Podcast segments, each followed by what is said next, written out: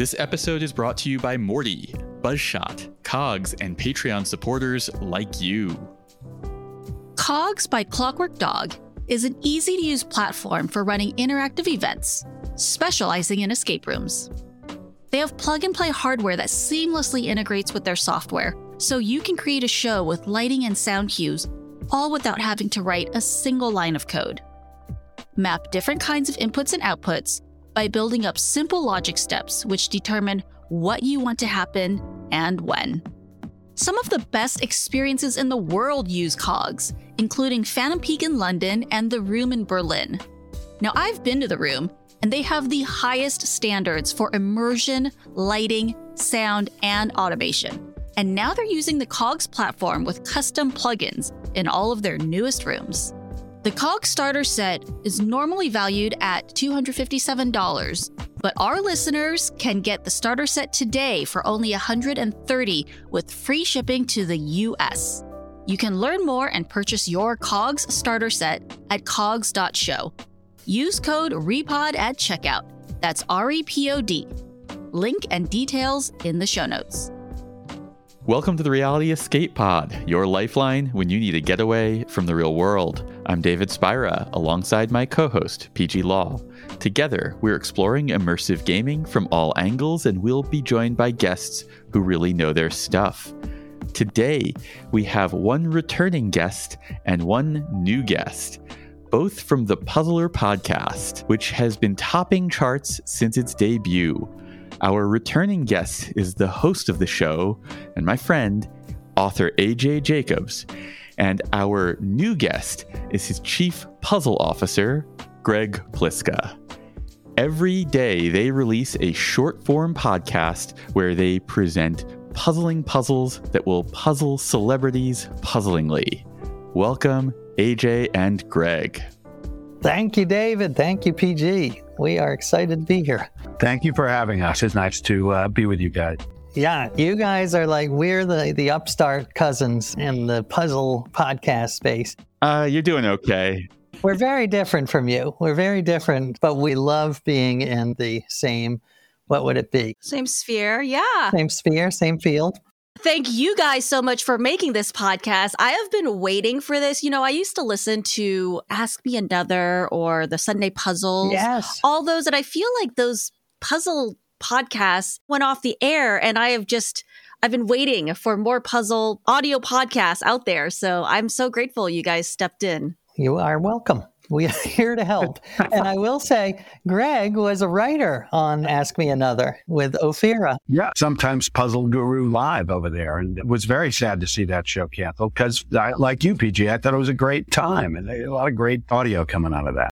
And for those who are wondering, Greg also was involved in AJ's puzzle book. He's a phenomenal puzzle designer. He's designed in so many different places. And at a book release for The Puzzler, that's where I first met Greg, and he had made a puzzle to celebrate that. And I have to thank you because I took some inspiration from one of those and designed a puzzle inspired by it for our New Mexico escape room tour.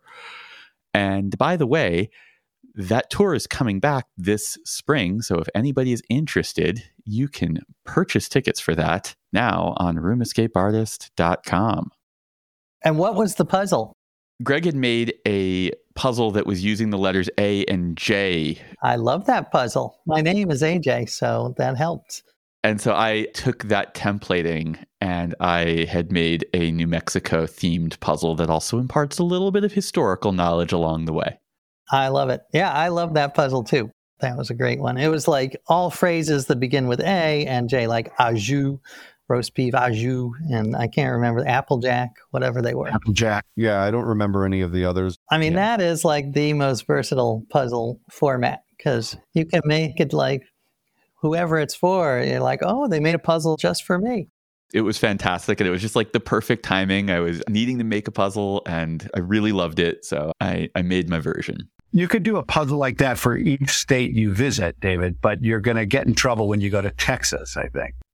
I think you're right about having trouble in Texas. The, the TX puzzle is going to be a little harder than the NM puzzle was. Yes. Yeah. I also think Arizona might be a bit of a struggle. The first AZ that comes to mind is the guy who shot the uh, Kennedy assassination film, Abraham Zapruder. Oh, good one. AJ, we spent a whole episode with you back in season three, episode 11, exploring your book, The Puzzler, where you dove deep into the various subcultures of the puzzling world and emerged with a book that explored those niches and what you took away from them. So, we aren't going to focus too much on the book today. Instead, we are going to focus on your new podcast of the same name, The Puzzler with AJ Jacobs. How did this transform from a book to a podcast distributed by iHeart Podcasts? Well, first of all, I loved writing the book. I've written a lot of books, but I happen to love puzzles. And so spending uh, a year and a half hanging out with the greatest puzzle makers and greatest puzzle solvers in the world was just a joy. I got to hang out with David and Lisa Spira, and they told me, I still love one of your quotes from that book. You talked about when you first started doing escape rooms, when you would come out, you felt like you were on a drug, like you were hyper aware of everything, like the color of the fire hydrant. I just love that. Uh, and I relate to it. Anyway, I love doing the book. And one of the great puzzle makers I met doing the book was Greg Pliska. And of course, my book was about the history and people of puzzles, but I couldn't write a book about puzzles without having puzzles in it. Who wants to buy that? I put in a bunch of historical puzzles, and then I was going to come up with some modern puzzles. But I realized this is an art form that takes years to master. And I'm friendly with one of the masters right here, Greg Pliska, who I met at his wonderful World of Words weekend at Mohonk. And I said, Greg, would you please join me and make the puzzles for the book? So that is how we started. It was such a thrill meeting you at that event. And really exciting that you came up to me. I think right at the end of it, you didn't even wait till like we got home. You came up and said, "Listen, would you like to do puzzles for the book?" And it was great fun doing it. The funny part about it, of course, was that every few months AJ would change the number of chapters in the book. So I built a, you know, was building a meta puzzle. Yeah, that won't mess with your meta puzzle no, at all. I think how many? 18? Oh, perfect. Oh, 20. Oh, there's 19. Oh, there's 21. But fortunately, the concept was flexible enough to work with however the book came out. And I am constantly proud of that book. I, it's in the background of whenever I'm on Zoom recording our show, in fact, at home. And I talk about it all the time because I just, I'm not a published author most of the time. I do other things. So I'm really proud to be attached to that book. And from there, we did the Puzzler Online, which was a puzzle hunt that was used to get attention for the book. And somewhere in all of that, we met Adam Newhouse was the guy who came to us and said, Hey, let's make this a podcast. These are people I had known from Mental Floss magazine. I don't know if you remember Mental Floss. Well, it's still around. I love it. And Neely was editor in chief, and I had worked for her for many years. And she said, let's make a podcast. And actually, the initial idea for the podcast was uncomfortably close to Reality Escape Pod. So I'm very glad that it actually has morphed into something totally different because Neely said, why don't you interview like a puzzle maker for an hour and dive deep? And wouldn't that be interesting? I said, sure, that sounds very interesting. So we pitched. And in the pitching, I don't remember, I think it was iHeart came back and said, we actually feel it would be better to have short puzzles instead of hearing from the puzzle makers.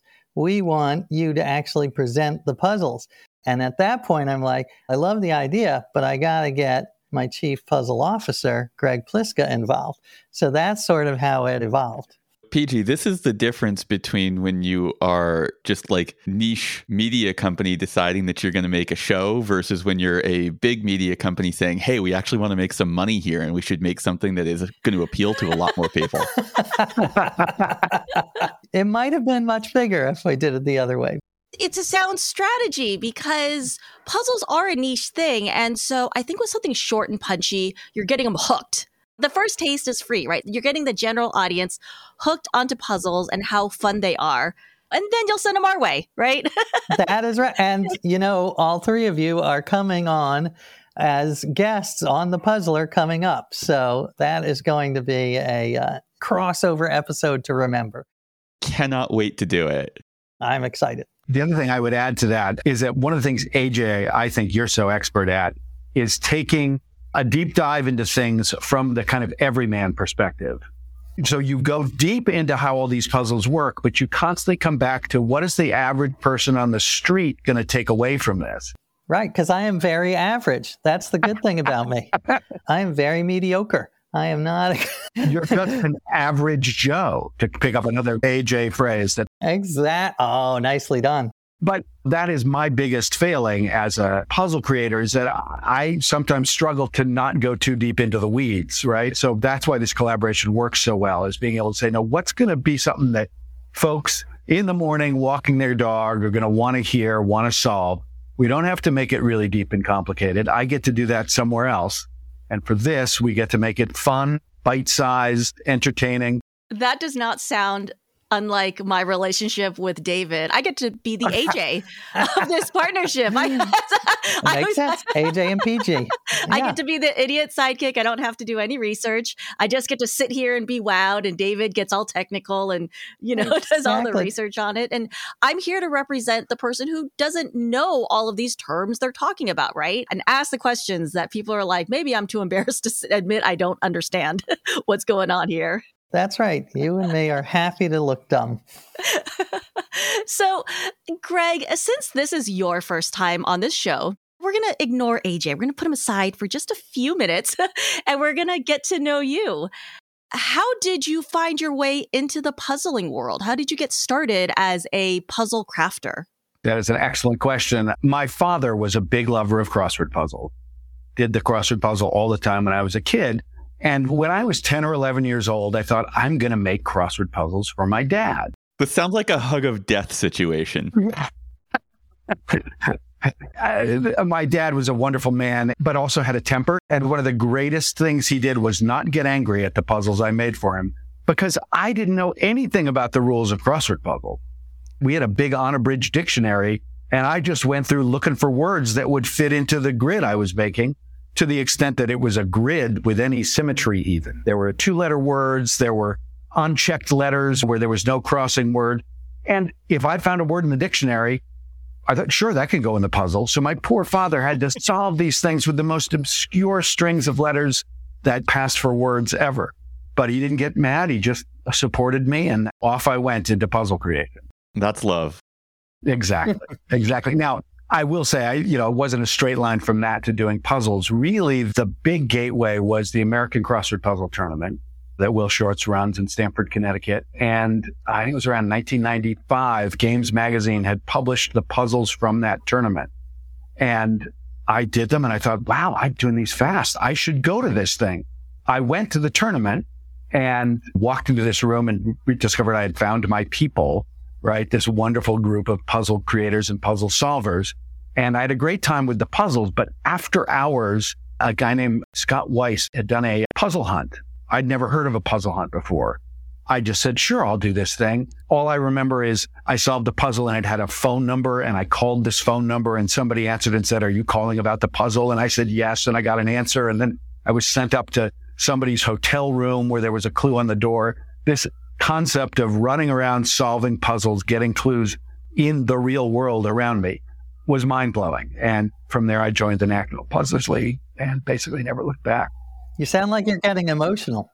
No, I'm just I'm just uh, getting water. I, I thought it was good. It's good to have emotion on podcast. yeah, what's your NPL name? My nom in the NPL is G Natural, which is a nod to my other career as a musician and composer and G, R E G, my name, G plus R E G for regular, uh, is G natural. Oh, that's good. Mine is one down Saturday because the highlight of my life was being an, a clue in the Saturday New York Times crossword puzzle. That's phenomenal. I like how you managed to work that into this conversation as well. Oh yeah, it's a humble brag because like all the answers in Saturday are completely obscure. I just realized, David, we've had five or six guests this season that are all in the NPL. A lot of Puzzle Hunt people this season. Yeah, and the ones who have interesting names, that bit of the conversation makes it into the episode. So do we not? we don't qualify for that. I guess you'll find out. All right, fingers crossed.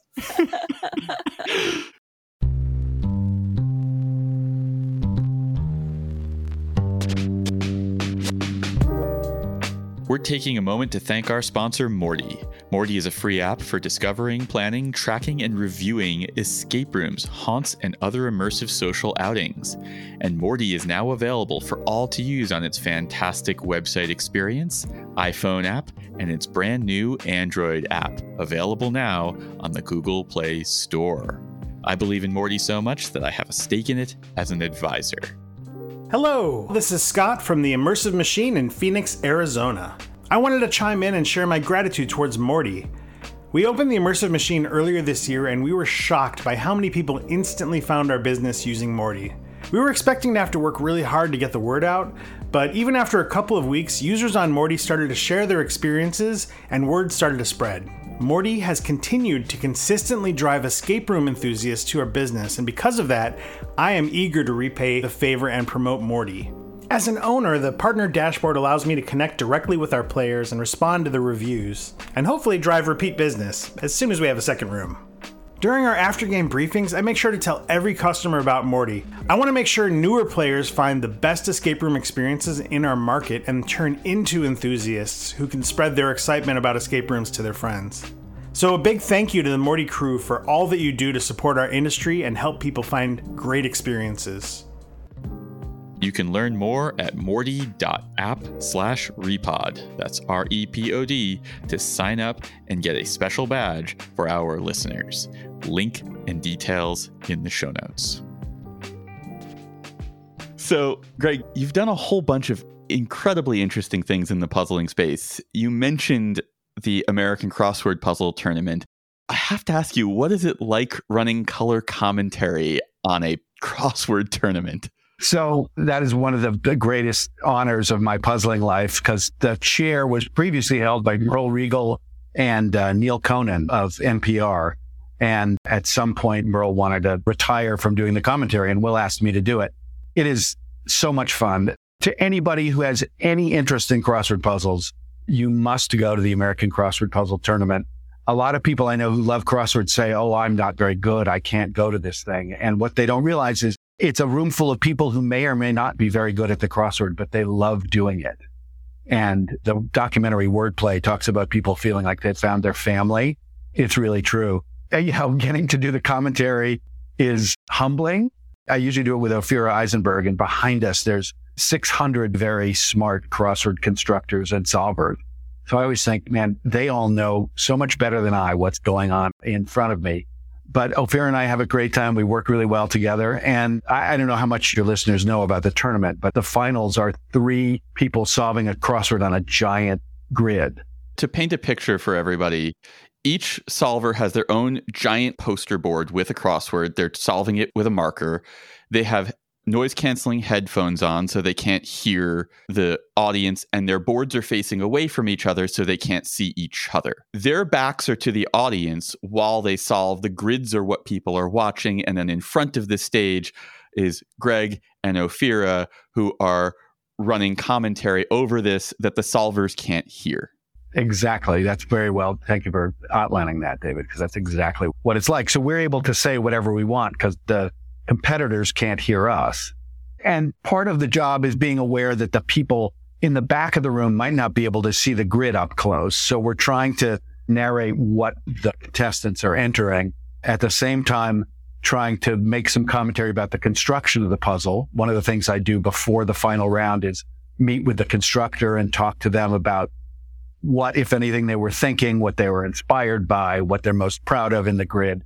And the other fun thing to highlight about that competition is that there are three final rounds of three different degrees of difficulty. The grids and the words in the grids are exactly the same for each round, but the clues change. So the first round, the C level clues are meant to be the quote, easy clues. I would describe them as the hard clues because the B level clues are the really hard clues. And then the A level clues are the impossible clues. And one of the great things to do is to compare how a given word is clued in different ways to make it harder. So we have a lot of fun talking about that as we do the commentary. I have to tell you, when I started watching YouTube videos of the commentary on the crossword competition, I was not expecting to like really get sucked into it, but I did. And I think you and Ophira have a really good chemistry as you're doing the announcing, and it's far more fun to watch than I was expecting. That's really lovely of you to say. Thank you, David. And I'm thrilled to hear it too because you're watching it on YouTube, so you're already another step removed from the event itself. And it's exciting to know that it can translate a little bit to an audience. You know, over the years, Will has been approached by ESPN and other HBO and other broadcasters to try to do live coverage of the tournament.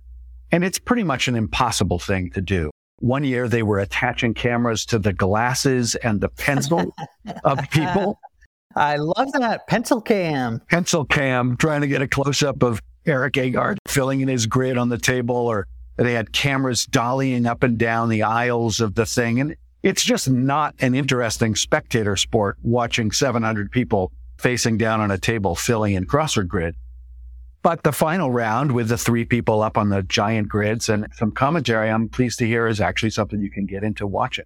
One question about that is there talk about the strategy of writing the letters as quickly as possible? For instance, like E, capital E is four lines, but if you do it lowercase, almost cursive, that could be an advantage for you. Yeah. And people will say, too, the act of solving the crossword in front of the room where you have a marker in one hand and the clues on a piece of paper in the other hand oh, yeah. is inherently slower than having everything on the paper in front of you where you can use one finger to track the clue and the other to read it right in the answer. When you're holding this paper, you lose time as your eye goes from the grid back to the paper and scanning the paper for the number that you're on. The people who are in the final round are still going to solve that puzzle faster than 99% of any other person is. They're still doing all right. Yeah, they're not stuck right.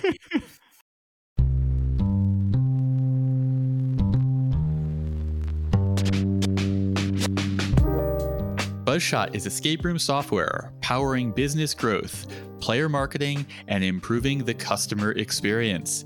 They offer an assortment of pre and post game features, including robust waiver management, branded team photos, and streamlined review management for Yelp, TripAdvisor, Google Reviews, and Morty. Buzzshot now has integration with Repod sponsor Cogs for all of your technology needs. We here at Room Escape Artist know just how expensive mailing list software can get.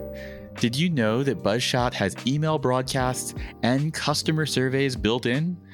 Buzzshot allows you to create professional, personalized, and timely marketing emails and feedback surveys using easy to edit templates and variable content. Buzzshot helps you collect player and marketing data and enhances your customer communications, allowing you to deliver more meaningful messages to your customers.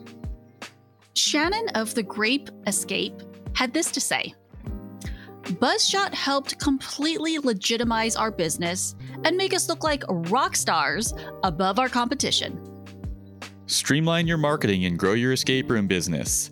Repod listeners get an extended free trial and 20% off your first three months with no setup fees or hidden charges. Visit buzzshot.com slash repod, that's R-E-P-O-D, to learn more. Link and details in the show notes. There's another massive puzzle project that you were involved in, the New York Times Puzzle Mania.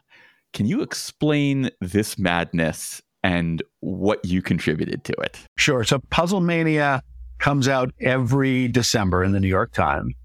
It's highly sought after. It's only in the print edition on the NPL mailing list. In fact, you start to see people sending out, I hear that's coming out on December 17th.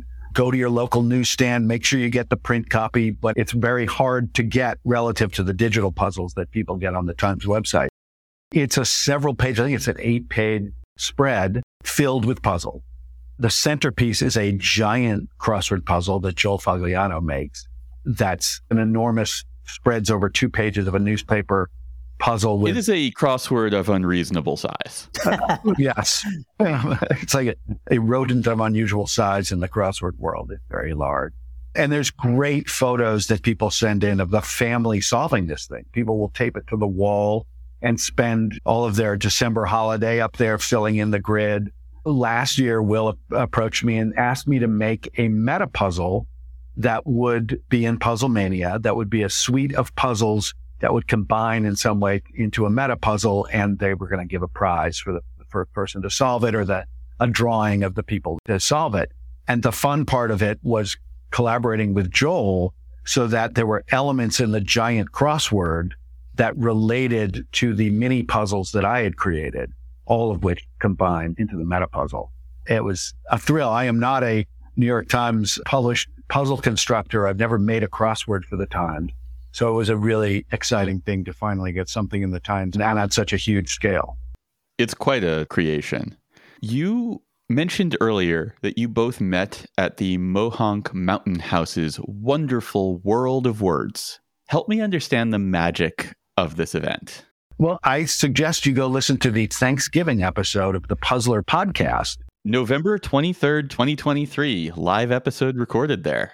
Our first ever live episode. Mohonk Mountain House is this beautiful resort on a mountain lake outside of New Paltz, New York. I feel it's very shining, like it's the Stephen King Shining Hotel, but not as murdery. Not as murdery. It's no, it's not quite the Overlook, but it's got good place to go and write. Yes. Yeah, exactly. All by yourself for the winter. It's gorgeous. It's been around since the late 19th century, much beloved.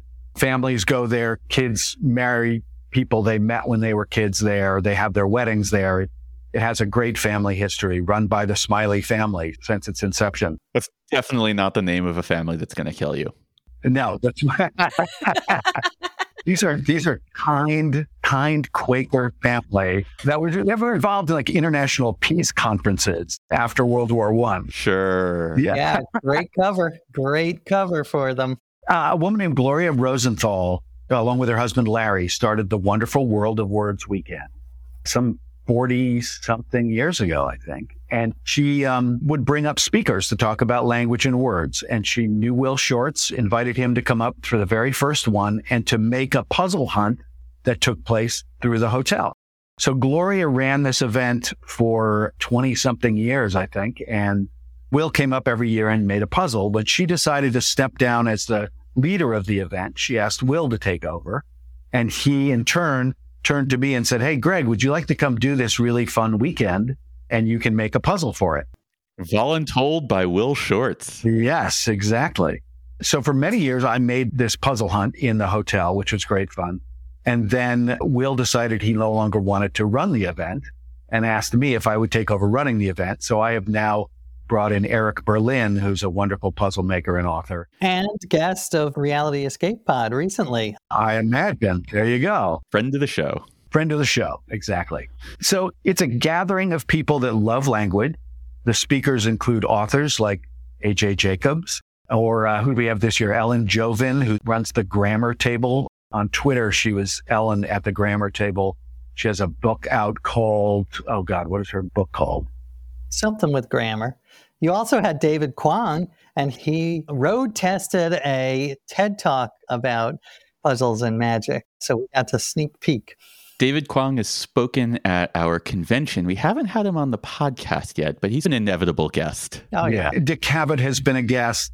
Stephen Sondheim was a guest back in the day. So it's a big range of people, all language related. So the people come to enjoy talks about language. And on top of that, they get to do some fun puzzles that Eric puts together. Will and I contribute a packet of puzzles for the guests. There is a giant game of Scrabble that gets played the first evening with giant tiles. It sounds incredible. AJ, let's pull you back into this conversation. Woohoo! Thank God. With some additional distance from all of your work on the book The Puzzler, how has your relationship with puzzles changed over the past year or two since it came out? Well, I would say I'm an obsessive. I think that's fair.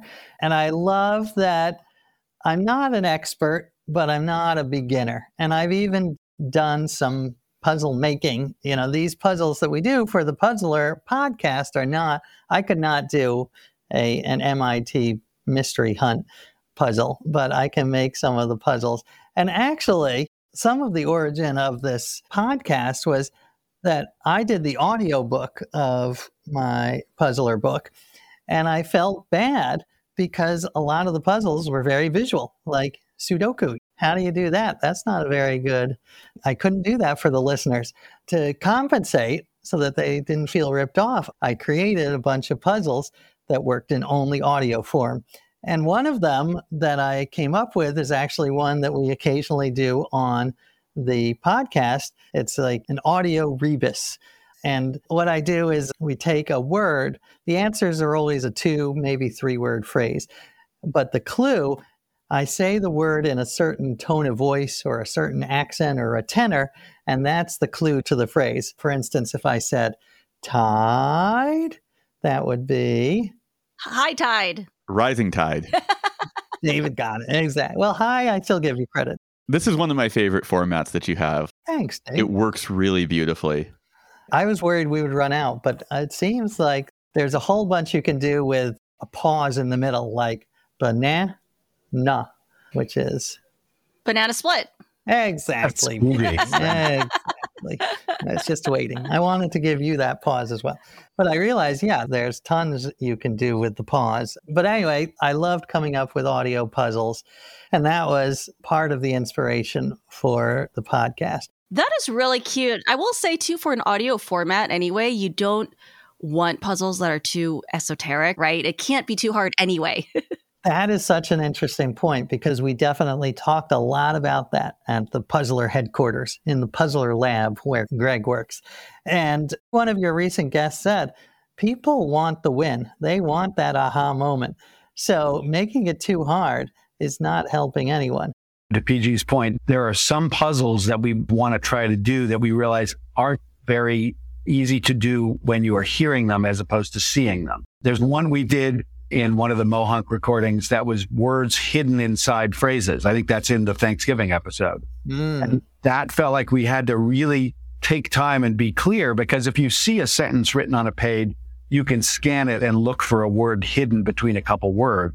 When you hear it, it's a whole different mental process. You have to then picture the words in your head to see spelling and, and so on. Anyway, there's a lot of puzzles that don't work as well on audio as they would in, in a newspaper. And we also, another audio thing that will give you the same talk when you come on is we love it when the guests work it out and talk it out so that the listener can be along with them. Because if the guest gets it immediately, like that's no fun for anyone. I'm so glad you bring that up. So, one of my habits, whenever we're going on any podcast is I binge listen to as much of, if not all of the episodes that yeah. exist. And I analyze what I think is making for a good or a bad guest in that show.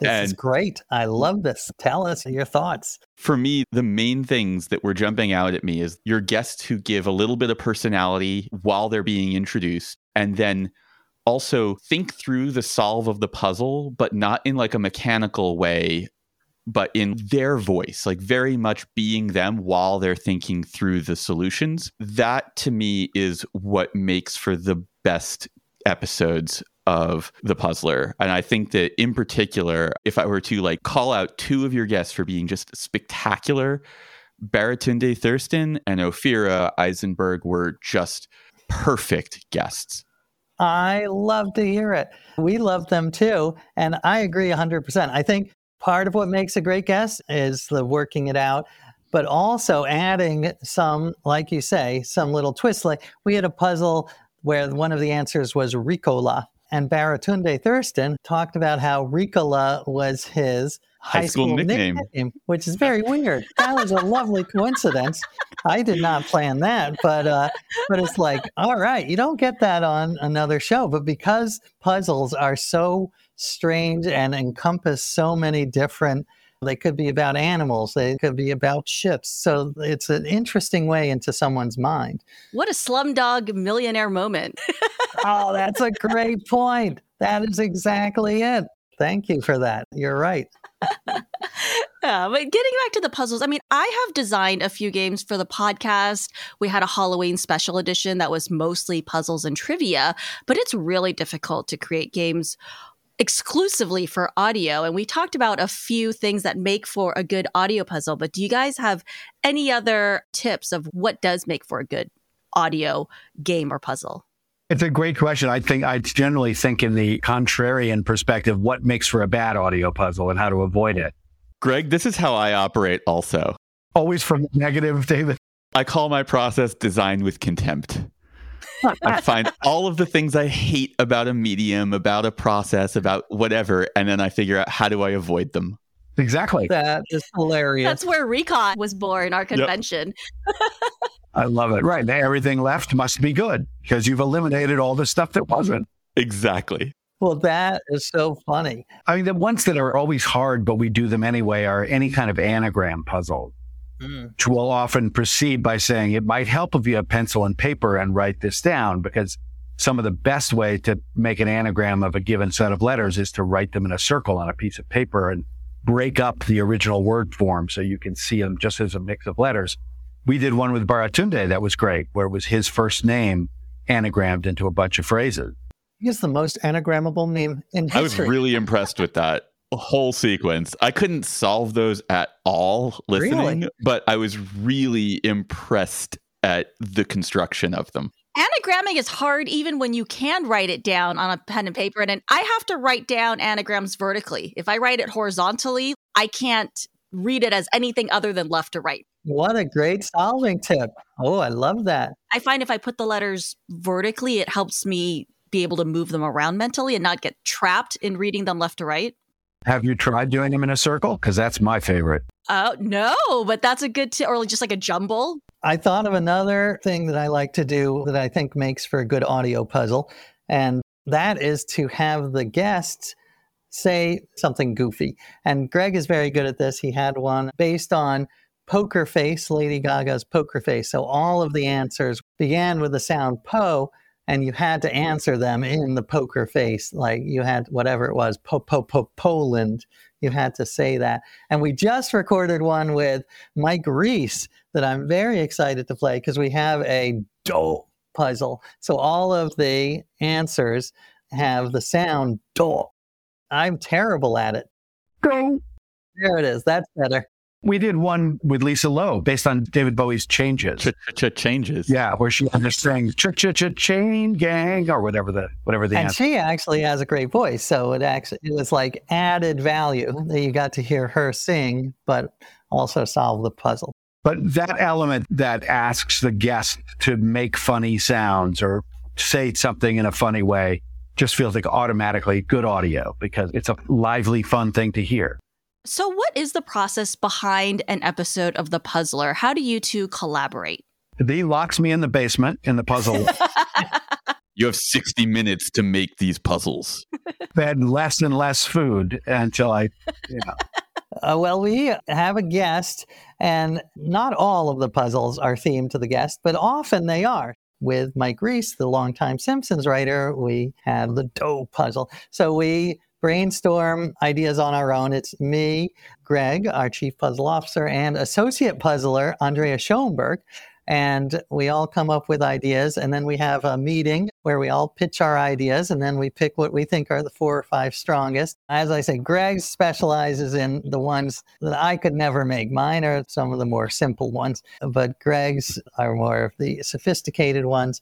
So it's good to have a mix. there's no question. First the inspiration comes from the guest, their career, what they do, what they've written or been on, sometimes their name, things like that. We use that. But then we also have a batch of recurring puzzles like the earbus puzzle that AJ talked about that we bring back. Neely, one of our producers, is great at stopping us from making everything about the guest in a really Yes. bespoke way. So it's like, could we not make everything all about PG's initials? Could we do a few other things? You know, let's branch out a little bit. That's really nice when we get that. I don't think this has aired yet, but there's one puzzle idea that I came up with because I saw on Twitter someone had asked ChatGPT, they said, describe the process of removing a peanut butter sandwich from a VCR using the language of the um, King James Bible. And ChatGPT's answer was so brilliantly funny and serious. Thou shalt take the crust, and you know, it was great.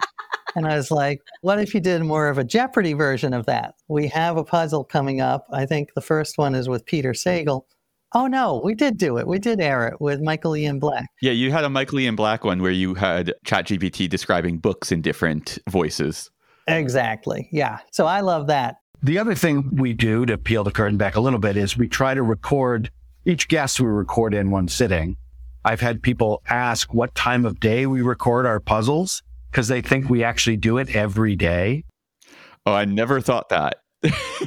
As a podcaster yourself, I'm sure you didn't, but I believe no. Just the mic checks alone will kill you. We're not getting up at six in the morning to record with Baratunde Thurston. We sat with him for an hour one afternoon and got five episodes banked. Part of the fun of it is that they're short enough that you can do several back to back. And sometimes we do two or three guests in a row. So we have a afternoon of recording and then we're set for several weeks.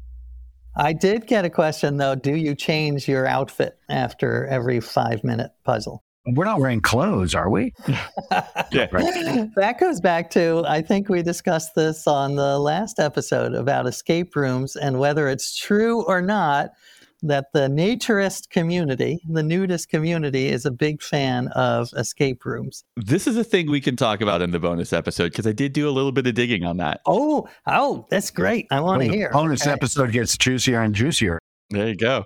This is called baiting the hook. Yeah. Mm-hmm. It's not just the after show now, it's after show after dark. so I am curious has a puzzle that you have made for the puzzler failed spectacularly? And if so, how have you gone about dealing with that? I wish it has. It hasn't yet. Because that would be a great story. I'm sure there's a great story, right? Tell me if I'm wrong, AJ. I don't feel like I did make one puzzle that I was going to give to AJ that involved something about quotes from the Wikipedia entry for various famous people, uh, various presidents, maybe. And you had to identify the president. And spun off of that Wordle variant that's the Wikipedia version where you Redactle. I love Redactle. Redactle. That's it. Yeah, spinning off of that. And I wrote it up and Neely took one look at it and she said, Greg, this reads like a really bad school quiz. This is not fun. okay, let me try a new angle on this. That, that has happened several times. And that's the beauty of having editors and other people looking at what we're doing, saying, that angle is not working. Let's try it differently. So by the time we get to the guest, usually, so far, knock on wood, it's been fine. Well, there have been a lot of hiccups there. We just recently recorded one where I gave the answer instead of the clue twice. Not just once, but twice in the sense like what the that was so now I have to bold it on the script. I'm too dumb to be able to um, we're hoping Dax Shepard from Armchair Expert agreed to be on the show, but he hasn't so far. But I came up with a puzzle for him that I have a feeling everyone else on the puzzler will find in terrible taste. But I looked at his IMDb and his first listed role was guy who vomits at a party. And I was like, oh, that's interesting. And we like doing sound quizzes. so what if we did like the greatest vomit sounds from movie history, like The Exorcist? Look at Greg's face. Nobody wants to hear this. This is awful. I do. I, this would be great for an April Fool's Day or something. I feel like there's space for it somewhere. I've seen the way that some of your audience react to even slightly adult content in your rev- in the reviews they've left for you. So I I, oh, I don't I don't I don't know that that's a thing that you want to go and do. I'm also thinking about you know I have two kids and one of them the older kid my daughter used to get car sick a lot and when she would get car sick her brother would then get car sick in response right ah, just that's true hearing her get so that's the danger of the vomit episode is that each time we we hear that, then all the listeners are throwing up. Right. It's a bad idea. I think you should workshop the idea a little bit more. Thank you, David. Workshop it out of the uh, episode. Yeah. I was also just wondering there are episodes where Greg is delivering puzzles to AJ. My non scientific observation of that is that those are some of the harder puzzles that you have created. Is that a correlation that is spurious, or is AJ the guinea pig for the tougher material? AJ is the guinea pig for all things. And I love it because I don't mind being stumped. Yeah, it's intentional both because of who you are and your willingness to just dive into everything. You also have a lot of puzzle knowledge, so you're likely to get the answer or get in the right direction on the answer. And we don't care how we look, right? We care how the guests look. So I wouldn't bring on a, a guest and then give them some ridiculously hard puzzle that we didn't think they could solve. Well, AJ also has a chance for redemption too. It's not his one shot, right? He's always on. Great point, PG. I love that. It's at this point that I think we're going to surprise you with one of PG's games. Oh, I love it. I I'm like that. excited. This is good. How the tables have turned. We will try to be as good as Baratunde and Ophira and and talk it out. In honor of our guests who are authors, I have made a game involving classic works of literature.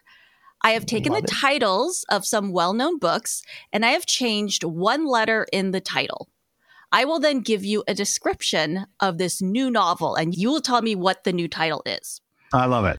So, for example, if I said, in this novel set in the Great Depression, a family of sharecroppers struggle with economic hardship and they set off in search of jobs, land, and a great set of curtains. You would say the drapes of wrath.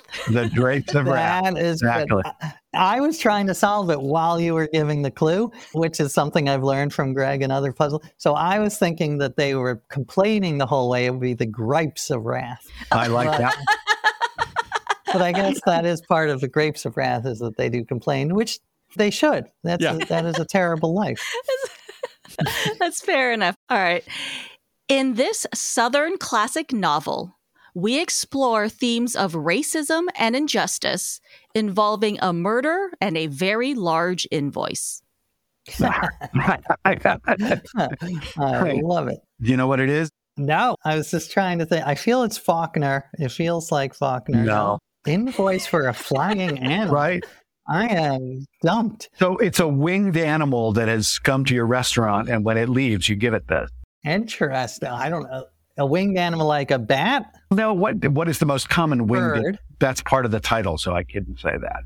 Oh, to kill a mockingbird. To bill a mockingbird. Yes, oh, there we go. thank you very much. Thank to you very bill much. a mockingbird. Hmm. All right. In this novel, a group of British schoolboys who are stuck on a deserted island learn to govern themselves, but end up fighting over potato sticks cooked in oil. I love it. All right, I know the book, Lord of the Flies. Yep. Are they Lord of the Fries? Lord of the fries. Lord of the Fries, exactly. I would read that. I would eat that. That's my title at home, basically. You are Lord of the Fries. In this novel, we follow the adventures of a pampered dog named Buck who finds himself returning to his primordial instincts after following an enticing round toy into the backcountry. Hey, Oh man, I don't know. you got to know who Buck is. Yeah, if you can figure out what the round toy is. I don't know if I read this book. Not White Teeth. Oh, No. The, the, the author is Jack London. I just got confused. I just said White Teeth, which is a Zadie Smith novel, totally different. Or you're thinking of White Fang, maybe. Yeah. That's That's the what I was opposite. thinking. of, White, White Fang was a wolf that got domesticated, and this was the inverse, where a dog becomes Yeah. feral, basically. See, I read White Fang, and that was the end of my Jack London phase. So I don't think I know this one. You What is mi- it? You missed the ball of the wild. Oh, I did read that. All of the Wild read that a long Based on the ago. call Good of the wild. This is the ball very of the wild. good. Very good. Yes. We've got a f just a few more. This novel is about four immigrant water birds and their daughters whose lives intertwine over mahjong, dim sum, and family gatherings. Oh. The Amy Tan book. Amy Tan. The wait. The ah. Oh, what what's the Amy Tan book called? Name of that Amy Tan book. This novel is about four immigrant water birds. Well, the water cranes, egrets, Heron. Joy Luck Club, wasn't that it? So Joy, what is the water bird? Joy, Duck. Joy Duck Club. nicely done. The Joy Duck Club.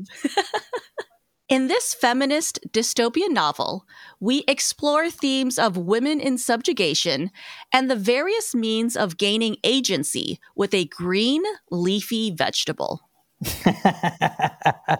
It's very good for you, I understand. Oh, I think I got. It. I think I got. It. Right? Yeah, well, I would. Yes, The handmade kale. The handmaid's tale. A popular salad in Southern California. Yes. In this epic high fantasy series, a young adventurer is on a journey to destroy a piece of jewelry in a lake of pig fat.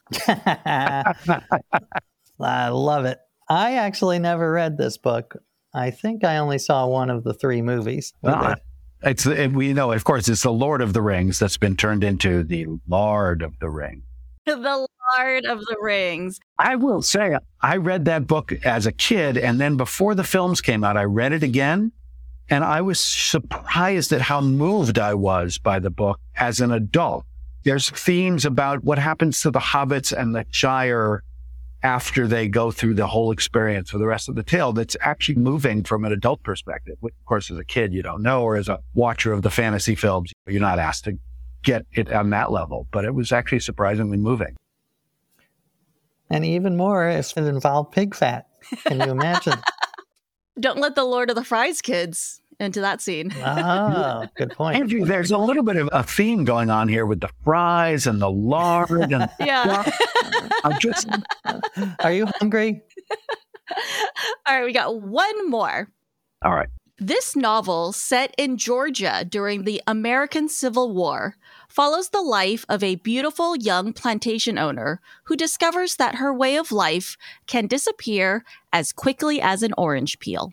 Ah, well, see, I I do want to say in defense of PG, she had kale and also she has orange. So she does have some healthy food in addition to the fries. But it's all food, I think, fat. the point you're trying to make I here. see. PG, is Yes. it lunchtime where you are? What's happening? Hidden meta. Yeah, there's a I- matter. You know, all of my animals are named after food as well. So uh, yes, I think it's Gone with uh rind. yes, On with the rind. rind. I like on that. with the rind. And I left that one for last. It's a little bit harder because it kind of doesn't rhyme the way that the other ones do.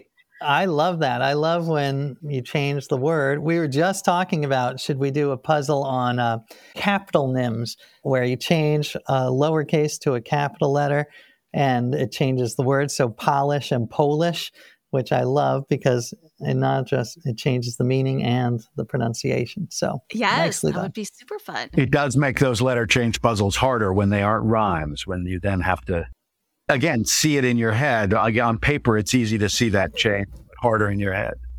Yeah. Thank you so much for playing my game. And it, I loved your game. Love it. Thank you for for giving it to us. As we begin to wind down this episode, having listened to every episode of The Puzzler and some amount of the ads, I couldn't help notice that one of your regular advertisers is Visit Clearwater. They're really missing out. Their ads never even acknowledge that Clearwater, Florida has one of the top escape room companies in the United States. In past repod guests, the folks from Exit Games. So if you can pass along a note to whoever's managing your ads, I feel like your audience is probably going to be more interested in one of the finest escape room companies in the world than they are Clearwater Beach. That is a great tip. Okay, I'm going to tell him. I am going to tell him. Yeah, you got to know your audience. I think our ads are managed by ChatGPT, actually. Um, I think you might be right there, but you guys handle your ads a lot better than one of my other favorite iHeart podcast shows, Behind the Bastards, who um, their handling of their sponsors is um, just incredible. It's really something I aspire to. I haven't heard it. We can talk about that in the bonus episode too. I'll have to go check that out. Yeah. I know that our ads are also geographically targeted because my sister was listening when she was traveling in Europe and all her ads were in German and French. And Ah, uh, that's why I mean, there's an algorithmic thing that is delivering ads to the listener. So, David, they know you've been to Clearwater. Interesting. Yeah. very, like, very interesting. right." It's still bad angle. Look, for just a few dollars more, Visit Clearwater could have us read the ad and we could include puzzle content when we read their ad. Yeah. Yeah, one goal we have is eventually we'll start to make puzzles. Because, yeah, why not? We have to have ads to support the show, but at least make them puzzly. Yeah. At least they're fun for our listeners. In fact, one of the things you do when you become an iHeart podcaster, maybe true on every podcast platform, I don't know, but you fill out an extraordinarily long questionnaire about all the things you would be willing to advertise for, right? Oh, we have to do all of our ad sales ourselves. So we literally have to go out and find the companies that are going to advertise with us. So you go straight to the tobacco companies. oh, yeah, yeah, yeah. We're just, Alcohol and lotteries. Yeah. yeah, we're in the pockets of big escape room tech. Um, as you should be. Yeah, the mountains of money were just completely bought and paid for. no, but we're lucky though, at least. Like, I love our sponsors and I really believe in everything that they're doing. So, The upside of having to do all of your sales is that you get to pick your sponsors, and the downside of having to do your sales is that you have to do all the work. Yeah. Yeah, of course. Of course. Pros and cons. so AJ and Greg, what comes next for you? Are there any other projects you would like to promote as long as you're here? Well, aside from the puzzler, which I love doing, and thank you for listening. You might be one of our only completists, David, but um, I also just finished writing a book that will be out in May. It's called The Year of Living Constitutionally, and it is about my attempt to understand the U.S. Constitution by being almost the ultimate originalist and express my rights the way they were written. So I bear a musket in New York and I quarter a soldier and I write pamphlets and hand them out on the street instead of doing social media. So that is my next book. Love it. And I'm writing a puzzle for each amendment to the Constitution. I would love that. Greg. Great idea. and that 25th Amendment puzzle is going to be great.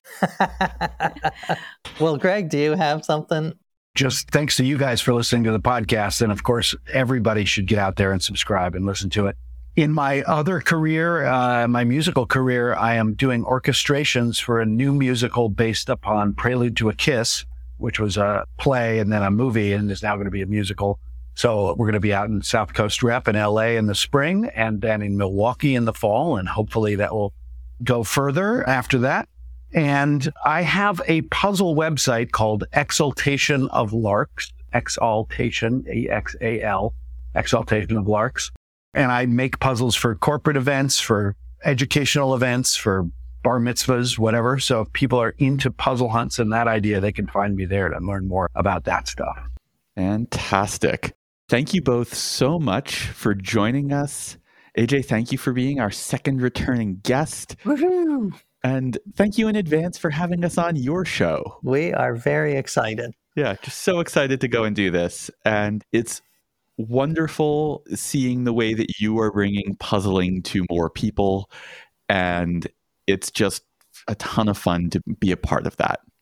Thank you for A, being uh, an inspiration for my book, and B, for being the pioneers in the audio puzzle space. Thank you. Yeah. Thank you guys for having us. It's really great.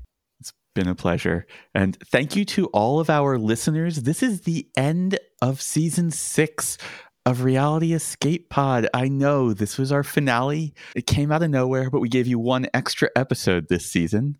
So we are going to go back into hibernation and we are going to emerge in the spring with a themed season. Not going to tell you what the theme is. it has been a joy and a pleasure. Thank you so much to all of our listeners, everybody who shared the podcast. Listeners have grown, they've like tripled over this season for some reason. So thank you so much to everyone who is helping us to share this with an interested audience.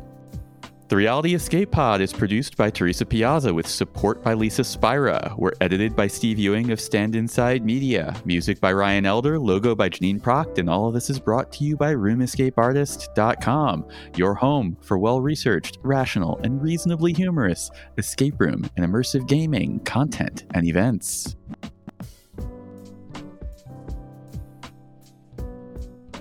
You've made it to the end of the episode. I'm guessing that you had a good time because otherwise you would have bailed.